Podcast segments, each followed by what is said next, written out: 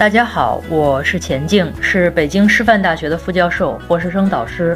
关于个人成长，我做了十五年的研究。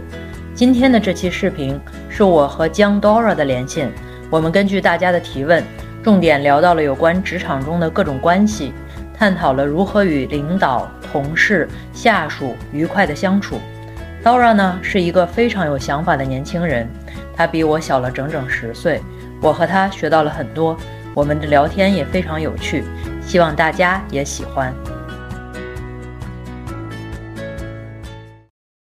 简单的说一下今天会聊什么，嗯，然后的话就是跟大家聊一聊职场一个比较痛的问题，就是人际关系。如果大家觉得自己在人际关系上有问题，特别是关于向上管理啊，或者说跟平级的同事之间协作，不知道大家有没有遇到这样问题啊？其实职场人际关系的话，我比较简单粗暴的把它分成了三个维度，呃，会有向上的关系。啊，就是你怎么在领导面前跟他有一个比较好的链接，然后再有一个就是平级的关系，工作中你怎么样让你的同事去配合你的工作，然后最后一个是向下的关系，但是向下管理这一块可能是属于你在职场上工作可能三到五年再往上，然后才会遇到的，所以我们今天会着重的说一下前两个模块。我觉得核心第一趴就聊向上的这个关系吧。如果领导不找我，一直做小透明，可以吗？这个是一个非常真实的情境哈，因为好多人呢，不管有没有职场的诉求，很多人他就是希望透明。就如果领导不找我，我能小透明吗？你怎么看这个问题？我觉得取决于你自己的诉求。就是一，我觉得人类不一定非得上班，不一定非要上有领导的班儿，我可以直接把我领导飞掉，是吧？我自己上个自己的班儿，就像你现在自由职业，你自己就自己的 boss，你就没领导嘛，对吧？就是向上管理这个事儿不一定要学，说不定我就把上给扔了呢，也是有可能的，对吧？嗯。第二个是你上班也不一定好好去上班，每个人诉求不一样，有的人就是有份工作有个嚼头，make a living 就可以了。那我觉得你可以小透明嘛，透明就透明，最好就不看不见，是吧？而且你也不一定永远上班。那有的人就觉得我四十岁就可以退休了，三十五岁就可以退休了，三十岁我就想退休了，我再谋个第二职业。那人类都要活到一百岁了，谁说现在的这个上班的机制就会一直延续？那不一定，对吧？这还是一类人。那但是呢，有一类人他还是非常尊重这个上班的传统的，尊重这种不断的攀爬职场的阶梯的。那这一类人呢，我就觉得就是你可以没有野心，但是最好不要透明。这是我的。你可以没有野心，但最好不要透明。就是你知道，有的人把野心写在脸上，他就是想要我要赢，我要向上，然后我要巴结领导，我要往上攀爬。这个有的人也没有，不一定非要做到这个地步，但是你不要透明。就如果说你想往上继续的话，那你可以有存在感，存在感比你这么瞎折腾去谄媚媚上可能更重要一些。我觉得你刚才说那个挺好的，就是你可以没有野心，但是你不要透明。问那个问题的小伙伴，他情况我挺能理解。其实我个人的感觉是这样，就是我自己刚步入职场有一段时间，就是跟我的领导关系不是特别的好。我觉得刚步入职场，大家在人际关系上是比较被动的，呃，基本上是别人对你很示好。然后的话，你才愿意去对他示好，就是我一定要有一个对我特好的领导，特关注我的领导，我才愿意去对他，就是有更多的呃迎合或者说配合。那如果他没有呃特别的照顾我，而我上赶着去弄，就显得自己像个舔狗似的。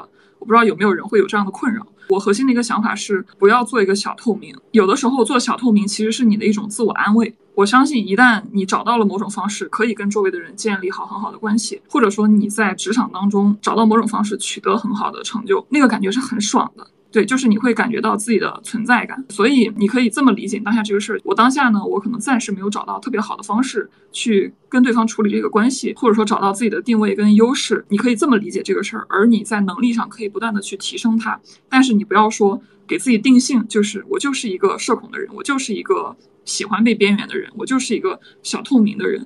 你一旦给自己定性的话，那其实你就为自己关闭了那个解决关系的窗口。我觉得这个是不能要的。所以，我我个人的感觉是，不要做小透明，就是还是要想办法能够去解决这些问题。而解决这些问题，其实都是有一些解法跟思路的。比如说，如果你比较羞涩吧。然后其实羞涩的人也可以获得信任，你可以很大方的告诉你 leader 说，其实我是有点羞涩的，好多时候话我不太好意思说，嗯，但是呢，我觉得我们项目当中有哪些哪些事儿可以做得更好，或者说这些是我的想法，你可以用文档沟通，对吧？如果你不好意思当面沟通，你可以用文字沟通，就是这些方式。再要么呢，就是可能你在当前的工作里边，你可能不那么受领导重视，是因为你没有找到一个自己的定位。然后你可以好好的思考你在这个团队中的角色是什么。但是我觉得总体的一个想法就是不要给自己定一个小透明的帽子，或者说就是不会 social，我就是这样的一个人，就不要给自己定这样的一个帽子，还是尝试去找到一些些解法。嗯嗯嗯嗯，特别好，特别同意。还有个特别有意思的问题哦，想问一下，吐槽领导被人截图发给领导了怎么办？谁发的？这人那个人是不是挑事儿？嗯，这个跟大家说一下。首先啊，我先说我自己想。好，首先我就是觉得啊，换一个位置，换一个脑袋。每个人，你对领导有腹诽是很正常、很正常的一件事儿。嗯，就是我觉得任何一个脑袋清楚的领导，应该都觉得有人在吐槽他，不管是领导也好，导师也好，什么这些，就是凡是这种垂直关系的，对吧？对他心里就知道是吗？我的假设啊，我跟你说我的假设，我的假设就是，所有跟我干活的这些人，就包括学生也好，包括其他的这些临时在组里边干活人也好，包括我们外边请的人也好，我相信他们一定每天都在吐槽我。也不一定每天吧，可能不一定每天，对吧？每天可能是是不太不太可能，没那么多，没那么多，没那么频密的事儿惹到大家，对吧？然后，但是我的心里的假设就是，他们吃个饭或者怎么着吐槽一下，这个是很正常的，嗯，而且有益于身心健康，对吧？因为是这样的，就是呃，叫什么？敌人的敌人就是朋友，就是你们有共同的吐槽的人，其实是有助于团队和谐的氛围的。就是他们忽然忽然有了共同语言嘛，对吧？你看他怎么人啊？对对对对对，然后你看他他们俩本来没有任何交集，忽然就变成你看团建了，是吧？这个这个一下就团建了。所以我认为啊，就是呃，而且包括哈，我的观察就是像尤其像我平常接触到的这些领导什么的，大家都是有心胸的。你没有心胸的人，你当不到一定的职位，早把自己气死了。因为他日常遇到的事情委屈，包括闷亏，吃的各种各样的亏。比普通的员工应该是多得多得多的。钱老师，我这儿有人留言说：“老师，你为什么不是我领导？” 神仙领导，远香近臭。我是你领导的话，你一定也会吐槽我的，你会骂死我，一样的，就有道理。你就是离得近了，就没有什么，就是是的。所谓吐槽，就是找到点嘛。咱每个平凡的人类身上没有 point 可以让人吐槽吗？这太不真实了。那那你一定活得特别拧巴，特别没意思，特别不真实。远香近臭。对啊，嗯，你像这个我们这种平凡普通，然后又相对来讲对自己比较 nice 的人。那一定有槽点，人没有人没有人没有槽点的话，一定对自己老狠了，对吧？就是那种自律，啥啥都约束的特别好，然后规规矩矩在这，那那一定对自己特别狠。像我这种对自己还可以的人，应该是槽点非常多的。然后我经常我都自己都觉得我千疮百孔，别说你吐槽我了，我都可以吐槽我自己。join you 啊，就是加入你的群组，你可以把我拉进去。嗯，就是 anyway，我是觉得这个是一个很正常的事儿。所以说呢，一定不要觉得你们吐槽领导的话，就第一个作为这种就是咱们其实职场的同事，我觉得算是半陌生人，你不是朋友，不是朋友就不需要吐槽，尤其不需要有留下证据的吐槽。就是你在群里边说那些话的话，那我只是觉得你比较傻，可能都不是你的观点或者怎么着，这是个傻子。不要跟同事吐槽领导，这是第一个。嗯，第二个是领导接到了同事截屏的说你们在吐槽他的话的东西，然后截到以后，这里边可不一定是对你更不好，还是对截图的那个人更不好，可能都不太好啊。反正我个人就是，我对于这种告小状背后告小状的人还是很害怕的。我觉得这人有点阴啊，就是我不喜欢有点阴的人。你可以提醒我你在哪方面要注意，我觉得这是对我好。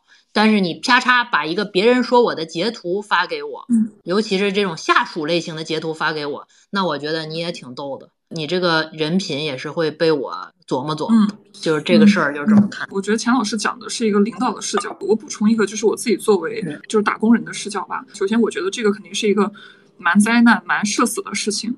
对，尤其是你刚步入到职场，然后不管是别人传你的坏话，还是你自己说了领导的坏话，就是让对方知道确实是蛮尴尬。所以我觉得这个事儿有一个特别对大家特别重要的提醒，你要知道，就是大家可以截屏也好，或者说转链接也好，或者说转述也好，就是你要知道，其实你说的所有的话，最终都会被告诉所有人。按理来讲，同事其实没有替你保密的义务，他去传的话，他可以有很多个原因，比如说他可能自己没有识别到你那一句是针对领导的吐槽，他认为他就是工作消息，我顺便转为就是项目的消息。这个你说了，呃，领导怎么怎么样，然后这个交付时间点是什么？你可能就时间点有一个吐槽，但是对那个人来讲，他认为这是这个项目的一个背景信息 context 就转述出去了。不管他是真的想阴你，还是说他不小心，就是首先我觉得这是对自己的一个反思，就是你说的所有的话，你都要想象，其实你是在公司的大群里讲话。对，包括不管是别人不小心转给你，甚至你看我们总是会在网上看到一些很社死，比如说某某公务员，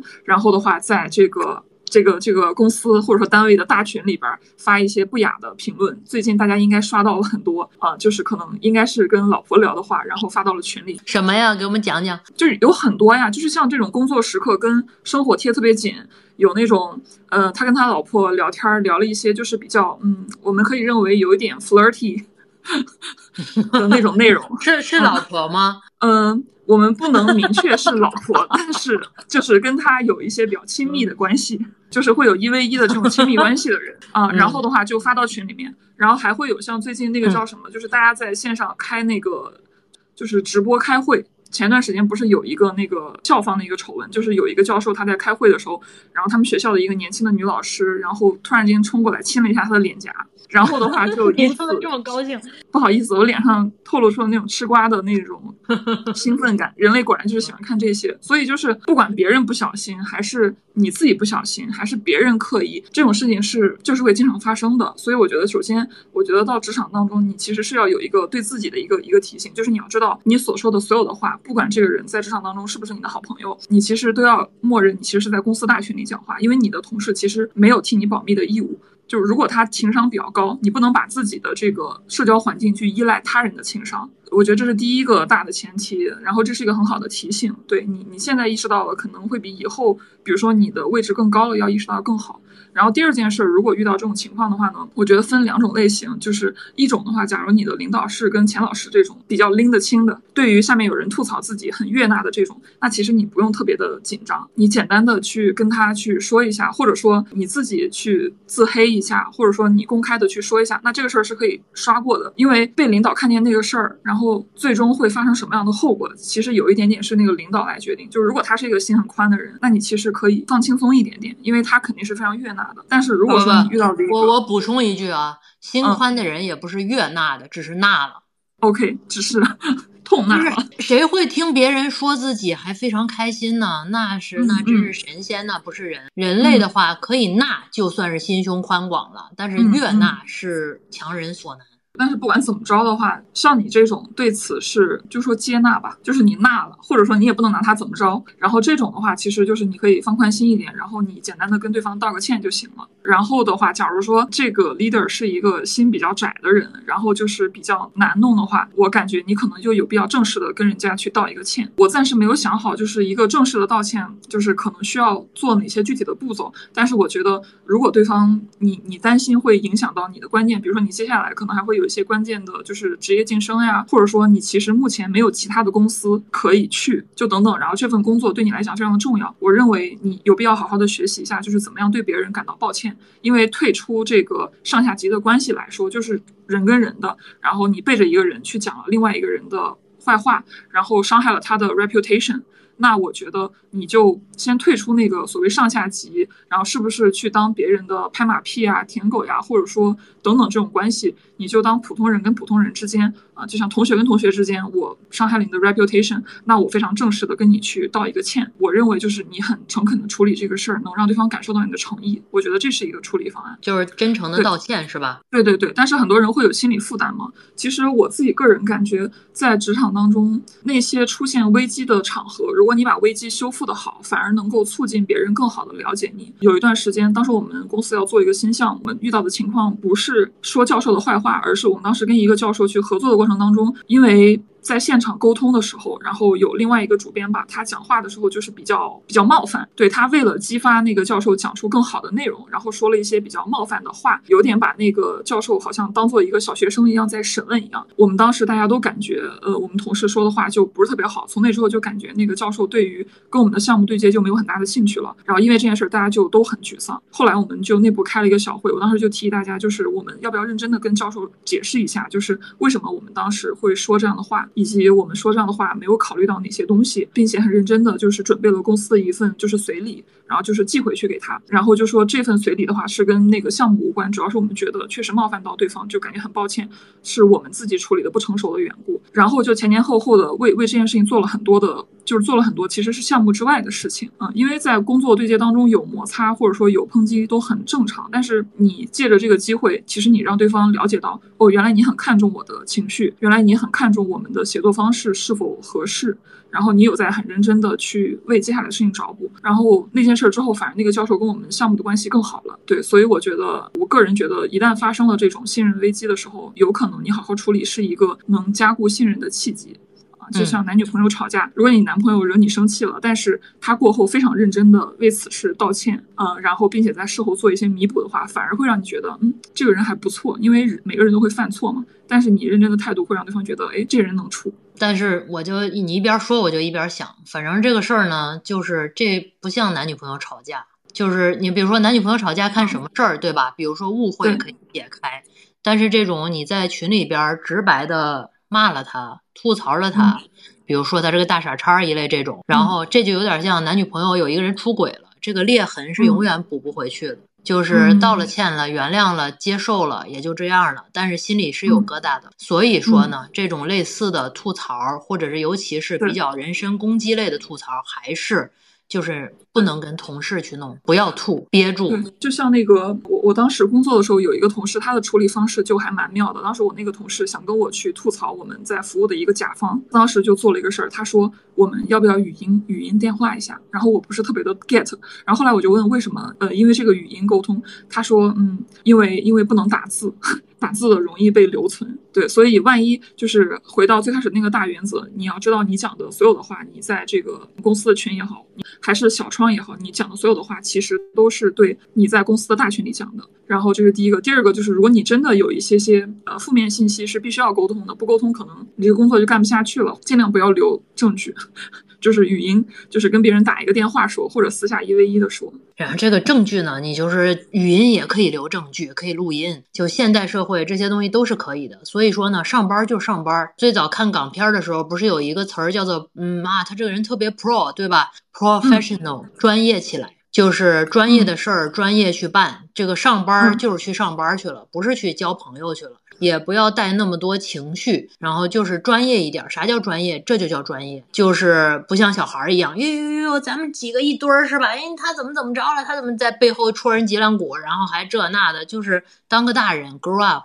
Dora 怎么跟复试老师联系啊？这这个问钱老师比较专业，不过他不是我们今天的主题。对，就是所有关于就是学校的，就是考研、考博，然后呃学术论文等等，就是所有学术项的东西，或者要以学术为职业的人，关注钱老师就没错。我这儿主要是负一到五岁的职场人。好，哦，我这儿来了一波问题，我看一看哈。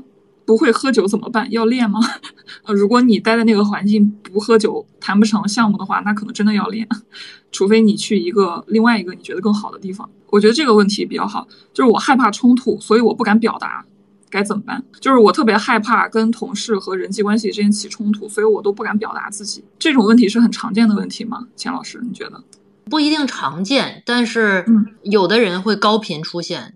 就是这个有个体差异很大，你会有这种时刻吗？害怕起冲突就不想沟通。对，有我分事儿，我是个非常规避冲突和矛盾以及麻烦的人，就是耐心有限，也嫌麻烦，所以说我认为不重要的事儿我就规避了，就是可以。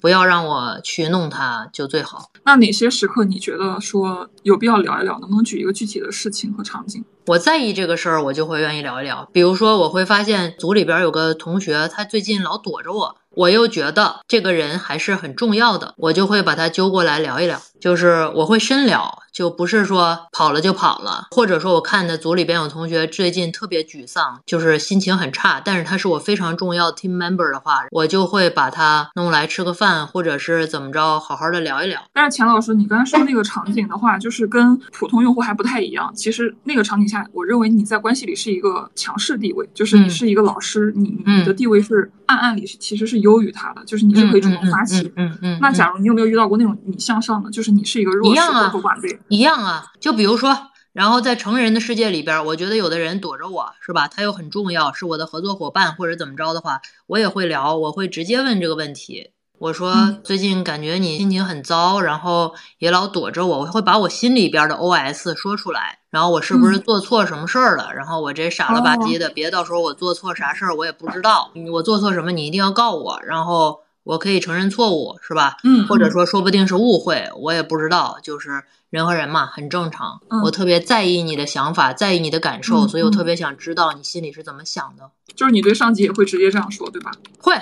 其实我自己也是一个特别回避冲突的人，就是我为了回避冲突，自己吃一些闷亏，我都是无所谓的。我特害怕，我特害怕争执，因为我小时候我妈就脾气特别的大，会容易因为一些很小的事情就生气，就是可能家里边有什么矛盾，然后她就发一通火，而且她发火骂完我之后，我要表现的比平时更谨慎，就比如说连关门都要比平时关的更轻，因为如果那个门一旦有声音或者比平时事儿更大，我妈就会借题发挥，然后再把我训斥一顿。所以就是我，我对待冲突不仅害怕发生冲突。我更害怕就是冲突过后的那种紧张关系，所以我会特别的回避冲突。然后那个同学他说我害怕冲突，所以就不沟通。我个人感觉，其实你这个时候是在做一个交易，因为你表达和争取的时候，你的那个空间自由的空间会变大。嗯，就是可能你能在一个方圆十米的范围去活动，但是呢，有一个人想来抢占你的空间，或者说想要对你的空间有一些控制权，那么他就逼过来了。但这个时候呢，他的利益跟你的利益点就有冲突。那这个时候你觉得说我不想跟你吵架，那行吧，那我把我的。这个范围往回画一画，你其实是像割肉一样，就是你割了一部分的空间来交换这种和平。对，然后的话呢，别人看到之后就可能得寸进尺，就就还弄。那我觉得，如果你能不停的让步，可能有一个残忍的现实就是，其实你不需要那么大的空间。就是你觉得虽然十米更好，但是呢，你现在给我逼成八米的方圆八米，我也能过。然后逼成方圆六米，我也能过。但是有一天，比如说这个空间已经逼到只有方圆一米的时候，你可能那个时候就会有一个大爆发，因为你觉得你无法再去切割和交易了，因为你自己的权益已经被完全让渡出去了。我觉得本质上其实是你在做交易，但是我觉得为了回避冲突，你这样做交易也是可以的，但是你心里面要有一杆秤。就是你要给自己设定一个设定，就是有点像如果救的一个逻辑，就是我可以去退，但是我觉得如果退到哪一步就不行了。你要给自己设定一个底线。对于很多人来讲，去做一个特别激进的人，振臂高呼说要捍卫自己的权益，我见过那样的人，我很佩服那样的人，但是我不是那么那么勇敢的人。我现在做的就是我给自己划定一个界限，我适当的让步是可以的，但是到某个底线，比如说你伤害到我的家人，或者说你伤害到我的人格尊严啊，或者说你会影响我在行业里的这种声誉等等，这些我很在乎。的事情的时候，我认为这个时候是要振臂高呼的，而且那个时候你不要去想体不体面，因为你再去在乎这个的话，那可能连你最后的那方圆一米的生存空间都没有了。所以你可以退，如果对你来讲振臂高呼去抗争是很难的，但是给自己一个底线，你可以心里面想那个底线是什么，然后你也可以想一想那个老是跟你起冲突的那个人，对吧？然后他现在有没有在底线里？现在很有可能你还能忍受他，呃，但是如果有天他到你那个底线，你是一定要那么去做的，因为你一昧的这种让渡，别人确实是会得寸进尺的。还有就是你也不要高估你对别人的忍耐能力。嗯，退也是一种对应。像我好多时候我就躲了。我特别喜欢看一个小说《遥远的救世主》，然后那里面的一个男主角叫丁元英，然后丁元英是一个智商极高的一个人，就是属于可能做一件事情，别人。看到一步，他能看到十步。然后当时里面发生一个情节，就是丁元英去那个馄饨摊儿去吃饭，然后呢，因为他一直老去那儿，然后馄饨摊儿的人就觉得他很好说话。有一天他吃完馄饨要走的时候，那个馄饨摊儿老板就是说：“哎，你还没有给钱，你要再给我两块钱。”然后普通人这个时候就会觉得你干嘛？就是可能就会吵起来。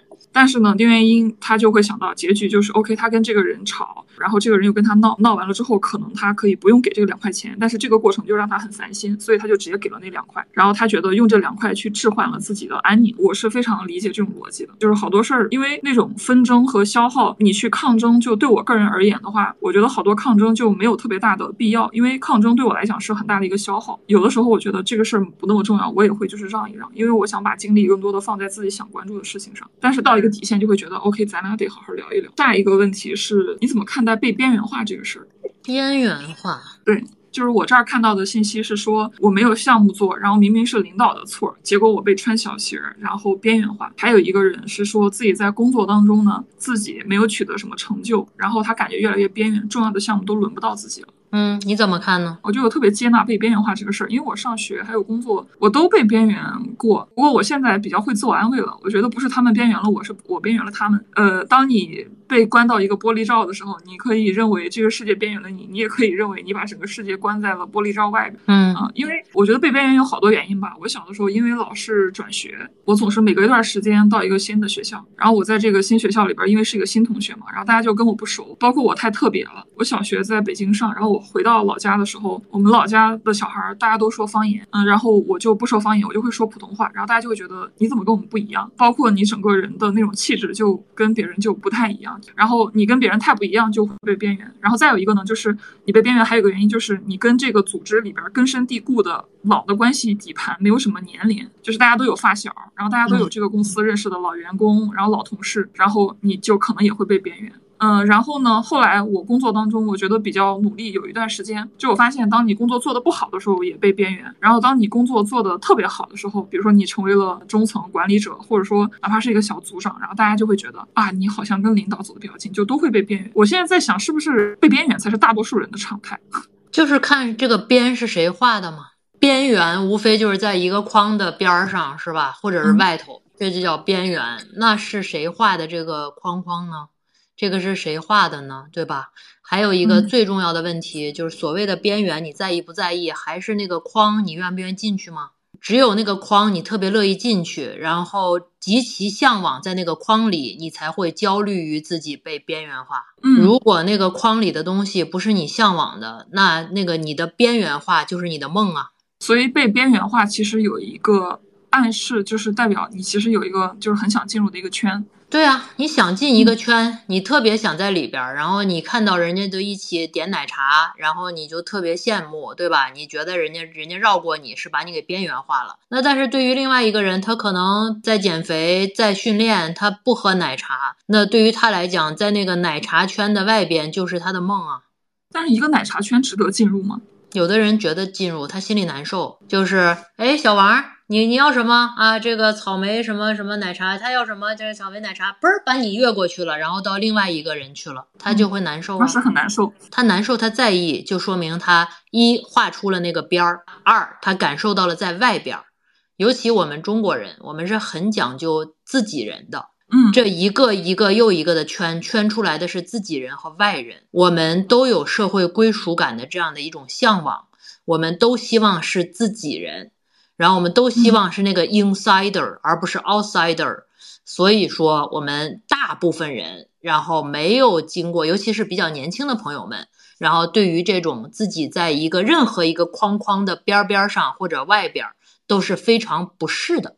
嗯，这个感受很真实，就是很不舒适的一种感觉。但是呢，你会发现，慢慢的，随着你的认知不断的去宽阔。随着你的这个慢慢变得 older older older，经历的事情多了以后，然后你对这个东西看的就会淡，然后不是你不被边缘了，是你都忘了哦，原来你们把我给边缘了呀，哦，原来是这样啊，对吧？不在意到甚至看不见。但是人在二十岁出头的时候，他是不是还是很想就是成为对呀，自己？对呀，对呀，是呀。所以说这个这个焦虑感对他来讲是很真实的。那该嗯怎么办呢？怎么办？那就看是什么事儿了。我是觉得这样的，对吧？我还是觉得所有的就是你你做的这个什么从负负一到五岁的职场是吧？这个这个 topic 是非常非常好的。我觉得都不用负一到五岁的职场，人从你小时候从上小学、幼儿园开始就应该锻炼自己人际的一种能力，这是一种能力，不要老把它怪在说我就是这样的性格。这是一种能力，能够加入到核心的圈圈里，能够加入到那个别人羡慕的好玩圈里边，是一种能力。你们上学的时候，哪怕上小学、中学的时候，没有吗？只有那些酷孩子是一个圈儿，还有那些其他的孩子，others，对吧？还有那个每天劳动的孩子是一个圈儿。那你有没有那个能力，在那个酷小孩的那个圈儿里边？这也是一种能力。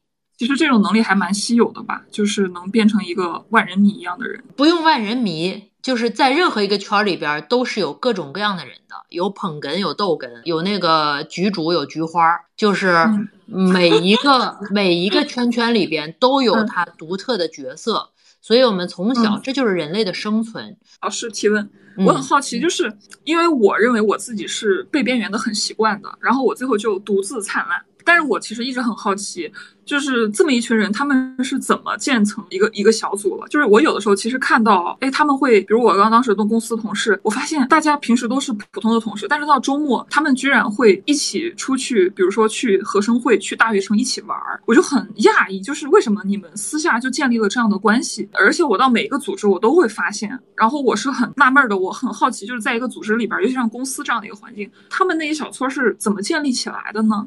然后我我很好奇，我不知道你有没有过研究？不用有研究啊，这是人类生存的智慧。这我小时候在学校里边就玩的非常好的那种小孩儿，然后 学的可能没那么好，但是玩的是挺好。就是这里边有一个非常重要的，就是在任何地儿都是你要找到那个 key person，就是任何的一个圈儿，就那奶茶圈儿也有那奶茶圈里边的非常重要的人物。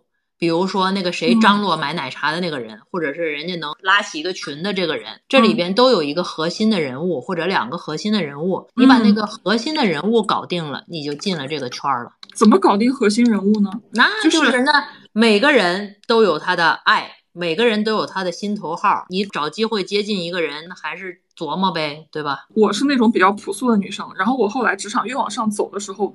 我去过一家就是很 fancy，有一点 fancy 的公司，我就发现我进到那个圈子里面，我发现那边的女生，嗯，就是她们都比我大个几岁，然后就是那种穿着打扮，就是一看就是那种比较符合大家想象的精英大姐姐，然后她们就会经常约说，哎呀，周末的时候我要去哪儿哪哪做美甲，对他们就会一起聊这个，还有他们会聊这个股票，然后聊最近要买黄金，还有就是会聊孩子。他们就会周末的时候，就是以我一种难以想象的亲密，就会说：“哎呀，那个周末我们一起去做美甲，然后干嘛干嘛。”就觉得他们之间关系好的像闺蜜一样。所以我觉得他们就有一个圈儿。但是当时我就觉得我不是很想做美甲，然后我对这件事情就完全提不起兴趣。所以这是不是就意味着我没有办法进到那个圈子里？那他们这个圈子一般的活动不都一条龙吗？你在那龙里边找一只手就行了。你可以不做美甲，但它这一般都是一条龙，有运动玩、shopping、逛街，然后带娃，呃，什么吃饭这一类的，它是一条龙活动。然后你在这一条龙里边找到自己的存在感就行。就是哪怕我不想做美甲，但是如果我要是也能懂懂这个股票，能买买什么土豆的债券什么的，那其实你们就有一个共同话题。没用，这所以说这就是为什么我经常跟同学们说。你要会玩儿，就是你要在这一条龙里边有自己的核心竞争力。比如说聊股票是吧？你光是我也我也买股票，这个了不起来。哦，你要我是股神啊！我这一年利润率百分之二十八，对吧？然后而且平均百分之二十八，完胜百分之九十九的基金经理，那你就可以去聊。就是你在这一条龙里边，比如说，哎，我特别会吃，你们聊的那什么玩意儿，什么食材，什么东西我都懂，我就是你身边的陈小青，这个也可以。或者说，我就特别会玩，我羽毛球是吧？你看我那抽的，然后满馆都能听见我的声音，我还可以陪你打，会教你打是吧？然后怎么着？就是人要根据自己的这个特长去找到自己独特的这个优势，这样的话就比较容易在某一个点，人不用样样都厉害吗？人在一个点上面能让他多瞧你一眼，那就叫尊重。我看到我这儿弹幕有人说：“奶奶的，我是废物，所以废物就进入不了吗？”不，我跟你讲，废物，你废物和所谓的废物和精英，一定有精英特别羡慕的一点，就是你能够废着活，你接受自己废，他们根本接受不了，你这焦虑的一批。你别瞧所谓的精英是吧？然后这个那绝对都是非常焦虑的人，什么都事事争先，然后什么都往上，事事要强的人，活得很累的。你这个状态绝对是他们特别向往的，希望自己人生一个比例里是这样的。然后，如果说我们真的是废的人的话，我就强烈的建议你去修炼一种松弛感，一种让人看了你都很开心的松弛感，这是你绝对核心的竞争优势。我看到我这儿还有人说，可是我又废又焦虑呢。又废又焦虑，那你就非常容易跟，那你不会被边缘化的。又废又焦虑是人类的常态，你一定可以和百分之九十的职场人交朋友。人交朋友都是能看到对方的缺点呀，你会愿意跟一个完美的人交朋友吗？你每天你出来你就把这句话当成你的 slogan，哎呀妈呀，大哥，我又废又焦虑，那大哥一定觉得，哎呀，自己人，欢迎加入废焦俱乐部。对呀，然后你晚上开黑不开黑是吧？然后来咱玩撸呀撸是吧？然后怎么着？然后咱咱来来一把，周末攒一个焦虑局，来吧。对，对呀，这就你如果一说，你看焦虑就是一个性感的词汇，你一说的话，无论男的和女的都觉得，哎呀，这人能处。居然这么焦虑，这样一想，好像其实每个人都可以找到自己的圈子。不管你是又废又佛，还是又废又焦虑，还是说你有很多的能力，其实你都是可以找到自己的圈子的。但好像有个点是，你得知道自己的特质是什么，然后你要呈现出这种特质，然后找到那些跟你比较像的人，就不用找，他自然就会靠在一起。你觉得很像的人不会靠拢吗？那为什么？那为什么还会有很多人觉得，哎呦，我被边缘了，撒娇呢？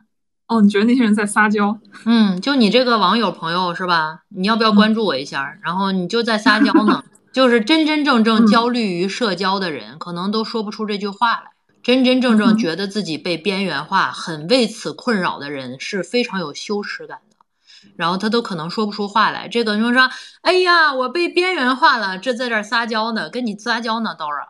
所以你是说，真正被焦虑的人，他不会说出来我被边缘化，然后能说出来这句话的人，他其实完整的潜台词是，我应该被重视呀，我就没有被我我以前没有被边缘，但是现在我好像没有那么的受欢迎，我该怎么办？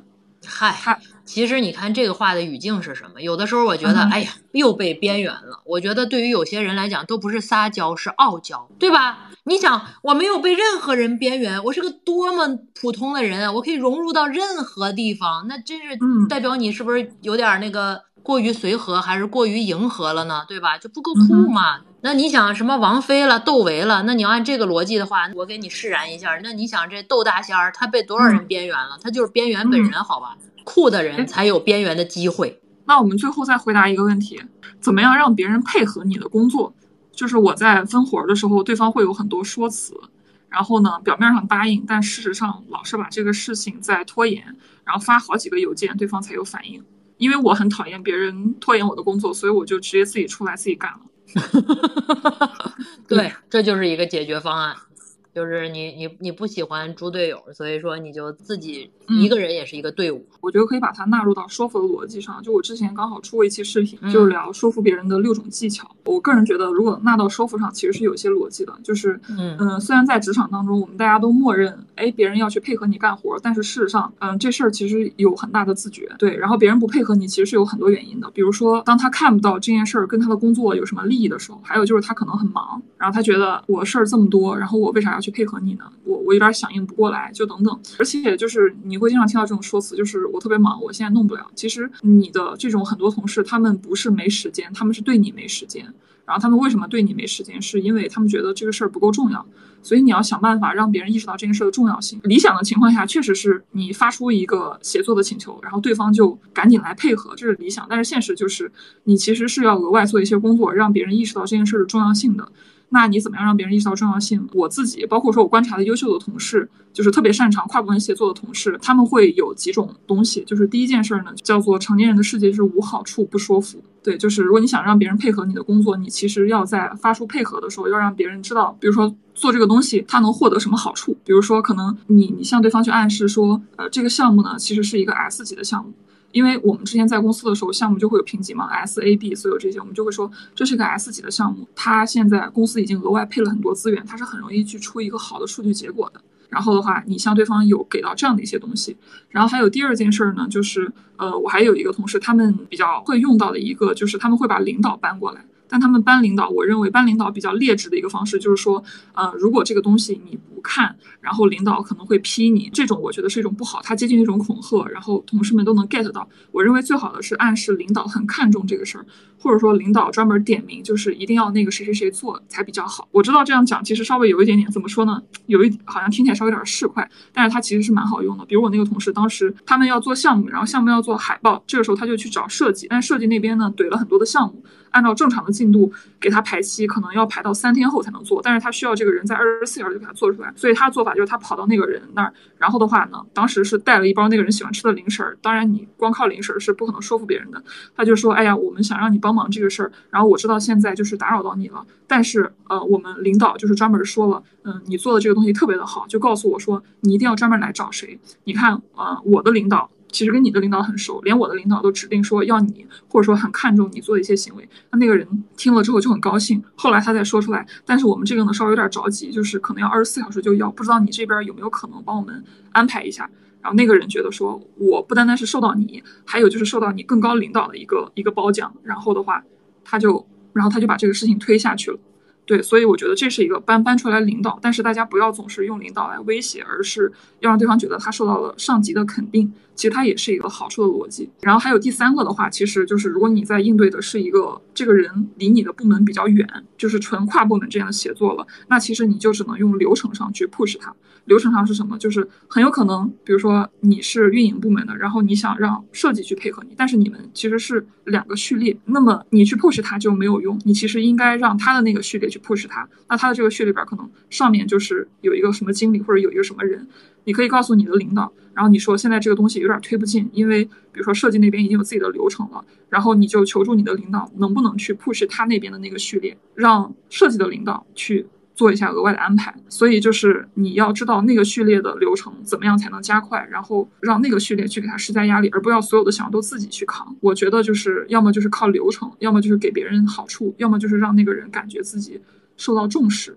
我觉得这是几个几个角度，嗯嗯，特别好，嗯，这就是说服别人，或者说所谓的让别人办事儿，或者说所谓的激励，对吧？然后我是觉得就两条线，第一个就是这个事儿如果对他也有好处，那你要把好处给他摆清楚，对吧？说明白，有好处或者意义，这都算好处嘛，对吧？还有一个是，如果说真的没有什么好处，你也别硬扯，就是直接求帮忙也是一种办法。最无效的说服就是强行的给人家加一个意义，这个对你好，嗯，但是事实上你自己心里都知道对他有个屁好，对吧？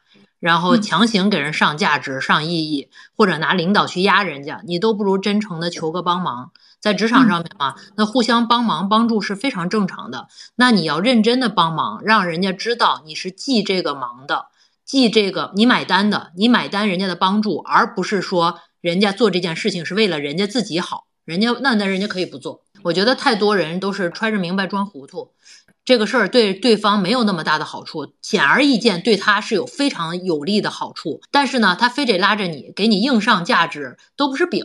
是吧？饼还能闻着个香味儿呢，还能想象个香味儿。对人来讲，这想象不出什么好处来，他还非得说这对你一定特别好，然后强行让人接受，这是对人家也好的一件事儿。那你想卡在这儿的时候，要是我，你给我上这个价值卡在这儿的时候，那我就不做了，是吧？这个好处我不要，我我废了，我柴了啊，我躺下了，拜拜。就是你激励不动我这这一方面，如果是我的话，你激励不动我。但如果你真诚的找我帮忙的话，我又觉得啊，我认可，愿意跟你是一个，都毕竟是朋友，但我愿意跟你去达成一定程度的社会交互的话，我会帮的。那如果你真诚求助，然后别人最后还是不搭理你呢？可以啊，换人啊。就像我一样，自己出来干。